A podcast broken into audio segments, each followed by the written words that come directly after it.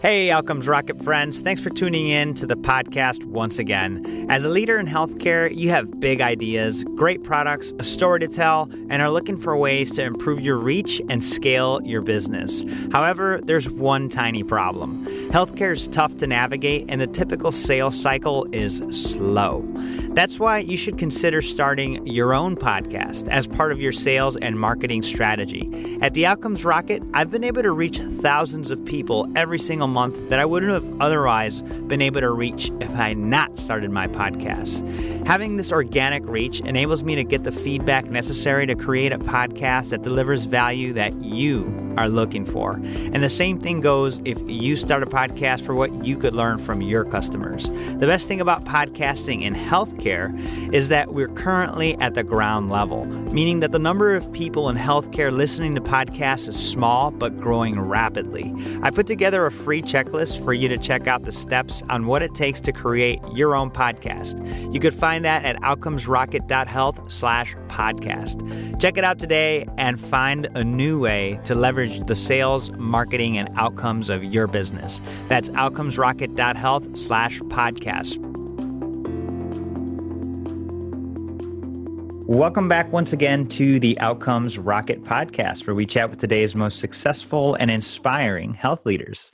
Today I have the outstanding Swatee Surve. She's the founder and CEO at Litesprite a Women 2.0 Seattle female founder to watch. Swatee's currently leading Litesprite, a firm that combines games, machine learning, and big data to improve health outcomes for a variety of chronic health conditions. Litesprite is the first video game to win a U.S. Surgeon General award and the only one recommended by clinics today. The firm has also received financial awards by the U.S. Army, Robert Wood Johnson Foundation, South by Southwest, Livestrong Foundation, and Singularity University, all organizations with which you all are are all familiar with, being that you're healthcare leaders. So um, throughout her career, she's had major results, and she's been identified as knowing how to set up best practices. She's been identified as a creative, results-driven leader. So it's with a true pleasure that I bring Swatee to the podcast and uh, give you a warm welcome. Uh, Swatee, welcome. Welcome. I'm really excited to be here today. Thanks yeah. for the opportunity. Absolutely. Now, now, Swatee, did I leave anything out in that intro that maybe you want to chat with us about? Sure. I think one of the interesting things about my focus in healthcare has been um, I've been working in the space of what's now called digital health before there was actual term for it. So um, I'll go and date myself, but back in the late 90s, early 2000s, I was working with wearable technologies back then. And my interest, I'm a biomedical engineer by training, and really my interest back then was the applications of technology, but at the patient side. Because what I was seeing mm-hmm. is a lot of applications on the enterprise, internally, or big diagnostic systems. I had started my career at Eastman Kodak, and at the time, they were a big provider of uh, radiology imaging. So I worked in the research labs there, and we were our cool. the task of the group was an innovation center, and we were tasked to uh, look at and identify what's considered greenfield or white space opportunities. So I was looking at the space. I said, well, no one's really looking at how all these really interesting technologies at the time, the web, or even somewhat kind of remote monitoring devices were being applied in a home care setting or at, in a consumer setting. So I had started looking at this emerging field of wearables back then. There were some efforts around remote patient monitoring in the home. So I was looking at digital health applications well before anyone was really even thinking about them. And that kind of continued throughout my career. I, I, was the first person Nike had hired to do wearable tech in 2001. My patents were very the first. Cool. Yeah, very cool. First for the company, actually. And then that kind of continued when I went to Microsoft. And about eight years ago, I was looking at the applications of artificial intelligence, machine learning to healthcare data sets and that was in 2011 at, uh, now so seven eight years ago so so i'm not a i'm not a stranger to healthcare and i'm certainly not a stranger to a lot of the technologies that people are talking about today i think it's neat that you've sort of gone along this winding road with different consumer goods companies and now you're on your new venture with Litesprite. What would you say, Swatee, is a hot topic that needs to be on every medical leader's agenda today? And how are you guys addressing it? Sure. Quite often, because of the work that we do, we find ourselves in a position where it's a consult, we're either getting consulted or we find ourselves in a position where we're unintentionally we end up being thought leaders or we find out well gee no one's been doing it yeah. before which is kind of interesting. And it's not us saying it it's people who come to us whether we get a call from a payer or a provider saying we've never seen anything like what you're doing. And which is pretty cool right? Uh, it's a double-edged sword. Yeah it's cool if you like that you have to be comfortable with it. Yeah. But no I, I think it's cool. And one of the things that we're seeing in the conversations that we're having with providers, payers, and understandably so, and particularly with the interventions that we have. If you're talking about any intervention that gets integrated into a patient care plan or in the hospital or a clinic or is going to be part of a outcomes based plan, a capitated model and a payer's trying to or is a payer's trying to meet a capitated plan by a by a state government well, one of the things they need to understand, which your podcast talks about, is outcomes. Yep. So we get asked about outcomes all the time.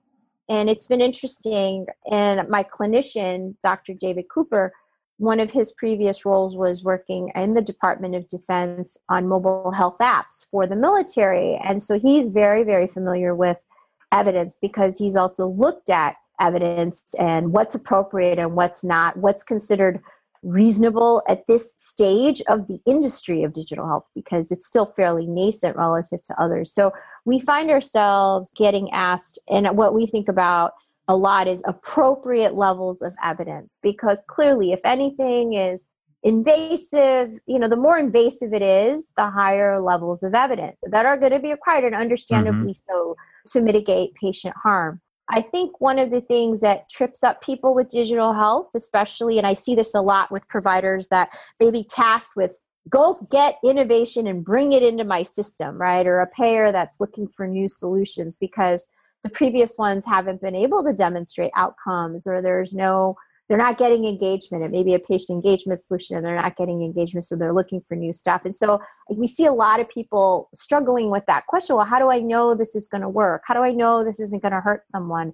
And then quite often, what they'll do is they'll retract to the most conservative position, which is not wrong, but at times it can be in direct conflict with innovation because innovation is inherently unknown. It is exploring and it is right. risky. And in fact, a long time ago, when I say long time ago, around I think what 2011 or so, but I think it's still the same. The NSF and the NIH was very prescient, and actually they had this day long discussion about the fact that even perhaps the clinical trial model may not be appropriate for accelerating digital health innovations because the reality of it is is digital health changes rapidly i mean look at how does your cell phone from three years ago prob- cannot do the things that the, your new cell phone the latest models do. They're oh it's dated. Yeah. dated. Yeah and if you had it if someone gave you a cell phone from three years ago now you'd be like i don't want this. Please don't. i don't want it. yes. Because it doesn't give me the functionality and capability that i'm used to right? And so mm-hmm. the innovation cycles and capabilities change so much and as a Different result game different game people have different expectations they have different usage pattern and, and their usage of technology and reliance of technology changes. So so what's appropriate level of evidence that you can maintain and ensure patient safety and risk is not is not being compromised but at the same time you're able to keep up with the innovation cycles and take advantage of the innovations in these rapid cycles that the technology does allow you to do? I think that's a that's an inherent kind of conflict and i think each organization needs to kind of figure out where they want to be on that that continuum yeah, I think that's really, really insightful, Swatee. And as manufacturers and industry starts looking at at digital technologies, I mean, number one, this is where the puck is going.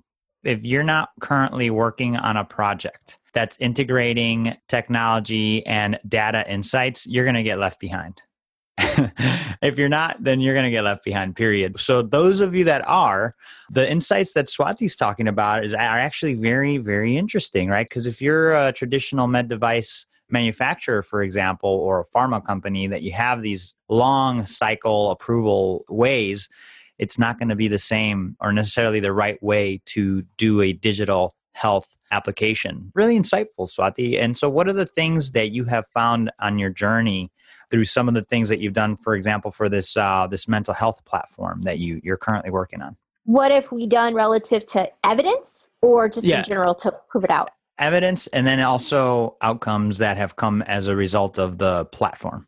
Yeah, so it's an opportunity, but it's also, you know, as long with opportunity, there are risks, right? So there's right. always that case.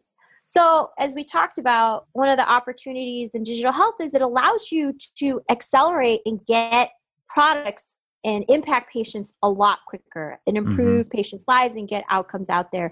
It also allows you to test very quickly what doesn't work. And they, they talk about that in, in a lot of the other industries about failing fast right mm-hmm. and there's there's consequences of failing fast in healthcare so you have to i think be measured about it but one of the things we did because it, it allowed us as we tested our product i mean we have a for the listeners who aren't familiar with litesprite we have a mental health video game called sinasprite and what it does is it teaches a combination of evidence-based treatment methods to players and it's through a protagonist Socks the Fox who wants to become a Zen master. So it's a it's a rather unusual construct, right? It's fun. It's a little irreverent, maybe childish for some who are very used to a allopathic method and a very very direct method of delivering healthcare but mm-hmm. more often than not one of the things we've discovered so so you're coming off of the premise of that and it's a game and you know i've talked to some of my advisors and board members and for a lot of people in healthcare game means it's not serious and it's it's somewhat dismissive Mm. And that's okay. But here's the thing, and it's been shown time and time again a gaming construct is a place where, and Jane McGonigal has written about this, it's been talked about by gaming experts. It's a comfortable place where people can learn and fail right mm-hmm. and another other aspect of constructive game that people come up and conjures is this teenage boy in the basement playing these hyper violent games and and that's not really gaming today gaming today is a the average gamer is a 40 year old woman is that right and yeah and wow. it's the i had ad- no idea the, the, advent of mobile games in fact cool. i think a, a year or two ago it was the first time that they did a, a down forecast for consoles so just even understanding what a game and a construct is but the reality of it is is we didn't know if this hmm. would work, right? Even though we have all this data, is someone going to resonate with this? Is it going to resonate? We had our hypotheses. So you have to do this traditional product testing, and we did it in a lean methodology, meaning that once we had enough of a product out there that we could start to get feedback and player feedback, we would continue to build and grow on it. But one of the things we started to do along with that, and it's kind of tricky to do, but we started collecting clinical evidence. So that's one of the unique things that we did was we didn't wait for the product to get built to its 100% level. We said, we're going to start building it out, but it impacted our product development in the sense it slowed that down because we couldn't necessarily change implement changes that would radically alter the experience. That's another thing you have to kind of worry about with innovation. If you can change things quickly. And some if you can change things quickly and you're running a test then how much do you change before you're really actually altering the impact right? And some some digital health companies have said you know what? We're not doing clinical testing at all. We're not going to go down the outcomes path. We're just going for commercialization. So some digital health companies have decided that. Others have taken the other route which is no we're going to go do a completely full randomized clinical control trial we're going to wait eight years for our results to come out, right? And then there's going to be a continuum that I think you're going to continue to see. So what we did was we said, okay, well, we'll have a, a good enough baseline product. We're going to go out there and test it, and we're going to do minimal increments, things that we know probably won't impact the overall usage or engagement or and then look at the clinical measures so that was one of the things that we did differently and that resulted in a publication earlier this year that Ohio State's College of Pharmacy, so we enlisted the, the help, the College of Pharmacy for a mental health video game to look at its improvements and impact. And that was published in JIMR, uh, the Journal of Internet Medical Research, just earlier this year. Very cool. Yeah, and it's it's interesting, right? There's a spectrum that you could take and it's really there's no one size fits all strategy. You really kind of have to figure out where you're going to come up with your approval pathway. Yeah. And it will be different because that's another really cool thing about digital health. There are all kinds of approaches you can take. Mm-hmm. And, you know, to solve the problem because you have so many tools that will allow you to scale something, but depending on what you end up choosing to do, your level of evidence will be different and how you test it will be different. So, and it may not require testing at all. I mean, if it's a not in a pejorative sense, but if it's a, a scheduling app, do you really need to show that you're improving ROI by XYZ, or is it just a, a patient satisfaction net promoter score? Or is it workflow efficiency? right mm-hmm. and and those are maybe three totally different metrics and it's going to be up to the organization what are they optimizing for your metrics and what you're asking for should optimize to your end objective Yep, and I think that's a really great call out. So, I mean, it may be none of those. It may just be, hey, look, it's a marketing thing. It's a competitive advantage right. because none of our competitors locally are offering this.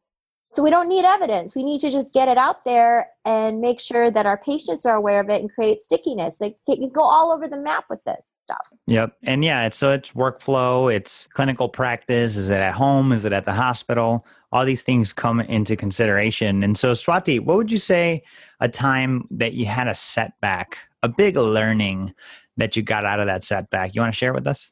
Well, you know, it's a really interesting question. And I think it's an important one to raise, especially for us in healthcare, because we're not typically allowed to fail or even discuss failure because it usually has big risk implications, right? Mm-hmm.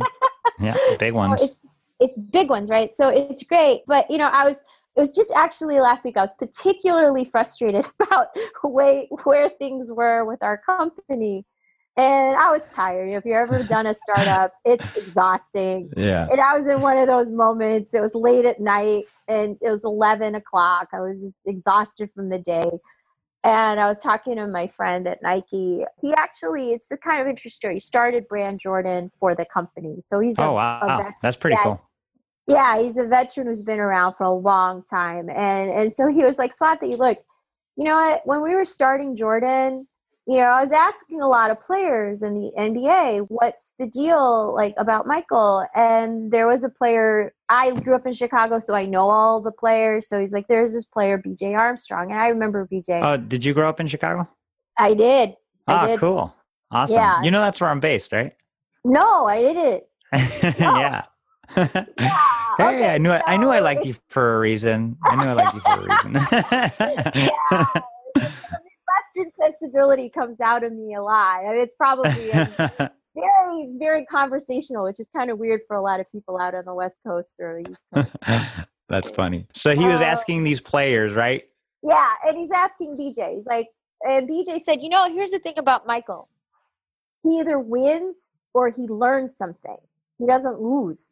Yeah. So losing and fail, failure is when you have it. And I think this is really true for innovation. It's a failure is when you haven't taken a time to get a lesson or learn something. And Amen. you should inherently, that's what it should inherently be is you're learning. And if you're not, if you're in an innovation role and you're not learning, you're not innovating because you should either be winning or learning. And if your leadership isn't encouraging that, then you really have to ask yourself do they really want innovation? Because the other thing about healthcare is people say they want innovation and then you give it to them and then they just turn around and run the other way. So if you're in a situation like that, then you really have to ask True. yourself are you really innovating and do you really want to innovate? And it's okay to say, hey, we don't want innovation. It's okay to say that because for Agreed. a variety of factors. Your business model may not support it, your culture may not support it. And trust me, I've been in rooms and I've been in presentations and I've given it and I've seen my share, fair share of hostility. I've seen my fair share of discomfort. it's just you just don't have people in the room that are temperamentally suited for innovation it's all okay but you just have to be very very self-aware on where you are. But if you really are innovating you're learning. So i think for us if you want to put it in that frame and our biggest learning opportunity right? One of the biggest and it's not really even a failure because in fact we're actually i think we're leading the way because we get asked a lot. And i'm happy okay. to talk about it, is around reimbursement and that's one as another area I, I, don't think people yet have gotten an appreciation for. This is one that's coming up because rules are even changing. Regulatory is coming up now where it's encouraging the adoption now. And right now in fact there's a call by cms to comment on upcoming they have got an upcoming telehealth uh, changes to telehealth coding for 2019 and they're encouraging comments i was just talking to the cms folks just last week and they said please comment on this because we're not experts and we right. need to hear from the innovators so we may not know about new technology applications and interventions, so please comment. So, one of the areas of learning for us, even as we're going through this, is for example, we didn't, we never thought our solution could be reimbursable, but what through the partners that we were working with, they started coding and billing against certain codes, and we're like, oh, wait a minute, you can bill against this? You can bill? And they're like, yeah. So we started working then with our current the provide clinic partners that we're working with. We started talking to billing experts. We started um, engaging with other payers we were working with to come up with the schedule of codes. And we even started talking to people at CMS saying, hey, can you help us understand some of the coding here?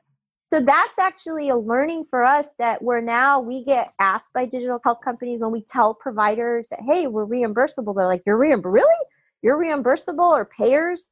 They get really excited and and they're yeah. like okay you're speaking our language. You actually understand the world that we're part of. Now are we going to be right on this? No, maybe not. It may not be applicable, frankly, to some people, some providers or payers. They'll be like, because they're in a state that's very restrictive what they don't it may not and we tell them we say look we don't you have to talk to your provider you have to talk to your health agents your state agencies um, you know we work with some some payers that have, have gone to their their own respective medicaid governments and said hey we want to use this program will it be reimbursable and they've gotten the reimbursement right mm-hmm. or the mm-hmm. approval to use the program in care so we'll work with providers and payers hand in hand, and we're taking active efforts now to see if there's even ways that we can even help reduce that friction. But we tell payers, and I can see the discomfort that comes in, right? Because this is so unknown. It's the discomfort of the unknown. They're like, well, we don't know if they're going to to reimburse. We want the solution, but then it's more work because we have to go back to the insurance company. It's going to be a pain blah blah blah blah blah right but we tell them up front here's a schedule of codes depending on your care setting that you can use and please check with your provider it may or may not be applicable but here's a path forward I think that's interesting. And for the folks listening that have uh, digital therapeutics uh, or mobile technologies, you're going to want to know some more about how to get in touch with Swatee and the work that her and her team are up to because you're more than likely are like, oh my gosh, I want these codes. so we'll get, give you a way to get in touch with her here at the end of the podcast. What would you say one of your proudest medical leadership experiences is to date, Swatee? You know, and I know it's going to be really cliche, but I would tell you, you know, when we first started, I started the company in 2013. And at the time, nobody was really thinking about gaming applications in healthcare. And like I said, nobody even knew it was going to work. I'd always get, well, how is this going to work? And you really think people are going to use this? And then even our own team had internally assumptions of who it was going to work for. And and I think the most proudest moment was getting that initial mm-hmm. player feedback we were working with a clinic out in Arizona. It was Arizona's first integrated behavioral health clinic, and they gave it to their patients. And these are patients with a relatively high utilization. So there's some of the more complex cases. And we got the feedback they started using the app within three and within three weeks we got feedback which is you know back to that as i mentioned before we were testing looking at qualitative feedback but clinical and the qualitative feedback that came back was just astounding that we received and these were what was interesting is that it just blew out any expectation assumptions that we had of mm-hmm. who was going to use it. It was a wide age range of people, men and women in their mid 40s to early 50s to early 20s. Then, and what was even more interesting was the patient population that we're impacting. These were people with PTSD, severe depression, as well as bipolar, substance abuse. And within three weeks of using the app, they were saying things like it's life changing, it's their inspiration every morning, everyone should get it. And that was the first set. You know, and as a scientist or engineer, like, okay, and even though it was a group of them, like, and we, you know, started to learn that, gee, it's going to impact people beyond just the mild to moderate. This actually has impact on the people that have more of the complex cases and they're thus the higher costs. But in my the back of my head, I'm still thinking, okay, well, imposter syndrome sets in. It's like, well, maybe it's not real or it's just a one off. Yeah. And yet, over the years, it's consistent. Well, that's what's been the striking thing. The feedback that we get, and I hear this, and I've just heard, I just heard it a few months ago from people about some of the most difficult to reach cases is where you've been able to make some pretty amazing head inroads into, along with helping a general population. Is that so, where your uh, the award from the U.S. Army came in with the PTSD? Yeah, we were um, working with Tell me Madigan Army. Yeah, so we they were our first deployment ever. It was in a, our first deployment ever. We had a public beta, but our first real clinical deployment was in a military complex, which really? was really interesting. Yeah, they were really big supporters of ours. So it was the army. This is on base, so it's not even veterans. This is active military, active duty, yeah, active duty, and their dependents. And what's kind of interesting about Madigan is, and people don't realize this, it's a young population because mm-hmm. they're active duty, and they mirror the U.S. population. So it was a great site. But what's the other thing is that it's families, lots of families there. So a lot of young families that gotcha. are in treatment at Madigan. Mm-hmm. And it's mm-hmm. it's not what you think of if you think about army that's not what you think of immediately. Yeah. But that's who we were dealing with. So it's again putting aside preconceived notions when you hear something. But that was our first deployment, and um, we were working, and the clinical results of that study got us the Surgeon General Award. That's awesome. Yeah. So, how, how did that whole thing even happen? Like, how did you get hooked up with the Army to do this? So, this is an example of where networks and innovation networks are really important. We knew another startup in, we're Seattle, we're West Coast based. So, we knew a startup in the healthcare community and we were somewhat known. And she met a colonel there, Colonel David McCune. That's cool. oncologist. And I think they huh. were either on a panel together or she heard him speak Amazing. at a a science, uh, like a life sciences, like a industry event here locally. And when she found out what he was trying to do, which is promote innovation in the military complex, she said, Hey, you should talk to this company here locally. And that's how we got connected. Amazing. Yeah. That's cool. And that's the beauty of it. And thanks for sharing that, Swatee. Congrats on that. The difference that you and your team are making is outstanding. And um, the awards aside, the lives that you guys are impacting are, are super, super amazing. And then also just the message behind the message being that you have to connect the silos, folks. And part of what we do here on the Outcomes Rocket is put people together to share their story so that we could have these conversations to make a difference. And um, much like the story that Swatee just shared, the local startup that met the colonel that then made an intro, this is what we all should be doing to move the needle forward. And Swatee, this is awesome that that you guys were able to actually take that introduction and put some good work forward to help the lives of these uh, young young folks, not just men. It's women that are going through this stuff. Thank you. And, um, you know, if anyone's interested in what we're doing and wanting to learn more, or if you have a population that has behavioral health needs, give us a ring because I think we've been able to help a lot of people and we want to help a lot more and we're not going to be able to do it alone. That's awesome. Now, Swatee, if they do, what's the best place for them to get in touch with you at? They can email me directly. So I'm at swatee at litesprite.com, S W A T as in Tom, E as an elephant, E as an elephant at litesprite.com. Awesome. And so, folks, we'll also leave that email address as well as links to Swatee's company. Just go to outcomesrocket.health slash litesprite and you'll be able to find it there. Getting close to the end here, Swatee, let's pretend you and I are building a medical leadership course on what it takes to be successful in the business of healthcare, the 101 of Swatee Surve. And so I've got four questions for you, lightning round style, followed by a book that you recommend to the listeners. You ready? Yeah. All right. What's the best way to improve healthcare outcomes? Build technology that truly empowers patients on what they really need. What's the biggest mistake or pitfall to avoid? Unintentionally applying old frameworks and expectations to new scenarios. How do you stay relevant as an organization despite constant change? You have to constantly learn, and you have to learn from all different types of sources. Love that. What's one area of focus that drives everything in your organization? What do our end users patients or clinicians really want and need.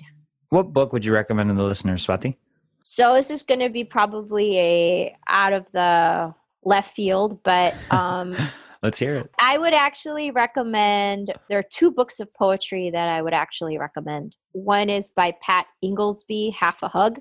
It was he has a bunch of them. He's this Irish poet.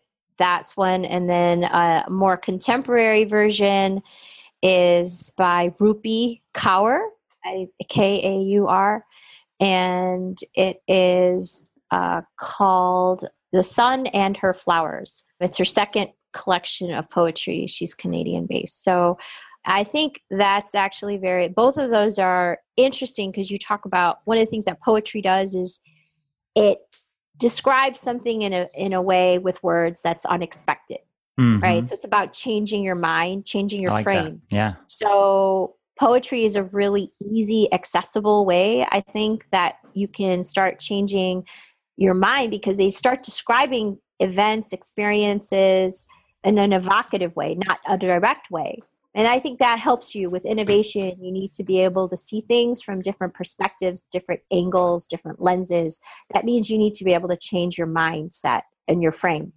Super. So, I love that. That's a, definitely left field, but awesome, and and I think a, a, really interesting way to do that. I'll definitely be picking up one of these Swatee. So thank you for that. Yeah, you'll and, have to uh, let you'll have to let me know. They're so super, I, the poems are short. So good. And so, if I choose one of them, which one should I choose out of the two that you discussed? I don't know. Toss up. Pat's was the first book I I ever did pick up, and I still haven't even actually finished it. But uh-huh. I just like literally what I'll do is I'll just open the book up and read one of the poems. That's how yeah. I don't even read it in order.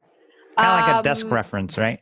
Yeah. Yeah. Yeah. I kind of like what's the word of the day kind of thing. Yeah. Yeah. I haven't finished Rupi's. This is a new book of hers. I did up and so I haven't actually gone through with it. That's kind of more. She's a Asian American, uh, Asian immigrant like I am, so it has more personal meaning. But oh, yeah. in terms of like, like really that. helping me enjoy the evocativeness of words, it was Pat Ingoldsby. So okay, very cool. Well, we'll be picking one of those up definitely will connect with you on that. And listeners, you do the same. Keep your mind open, reframe. Uh, this is the way that we are going to change outcomes in, in healthcare. Before we conclude, Swatee, I'd love if you could just share a closing thought with the listeners and then the best place that they could get in touch with you. I think it's innovation is hard no matter what where you're sitting on the spectrum, whether you're a healthcare leader internally making decisions to someone who's been tasked to identify solutions to whether you're the innovator in the space creating the solution and you might be all of that right mm-hmm. so i think it's just really important to I would say, and, and not in a pejorative sense, but just check yourself and see where are you at on that innovation spectrum. Are you asking for things that are are reasonable or appropriate or are your expectations reasonable and appropriate at that stage? And if not then what can you do? Or if you need that uh, if you need that type of information then what can you actually do to help further that? What can you do to roll up your sleeve and become an active participant rather than a sideline critic Love that, Swatee. And uh, you've you've provided your email to us, so appreciate that. We'll include that in the notes. You've left us with a lot to think about, so we appreciate that, and thank you for making time to spend with us uh, today. And looking forward to staying in touch.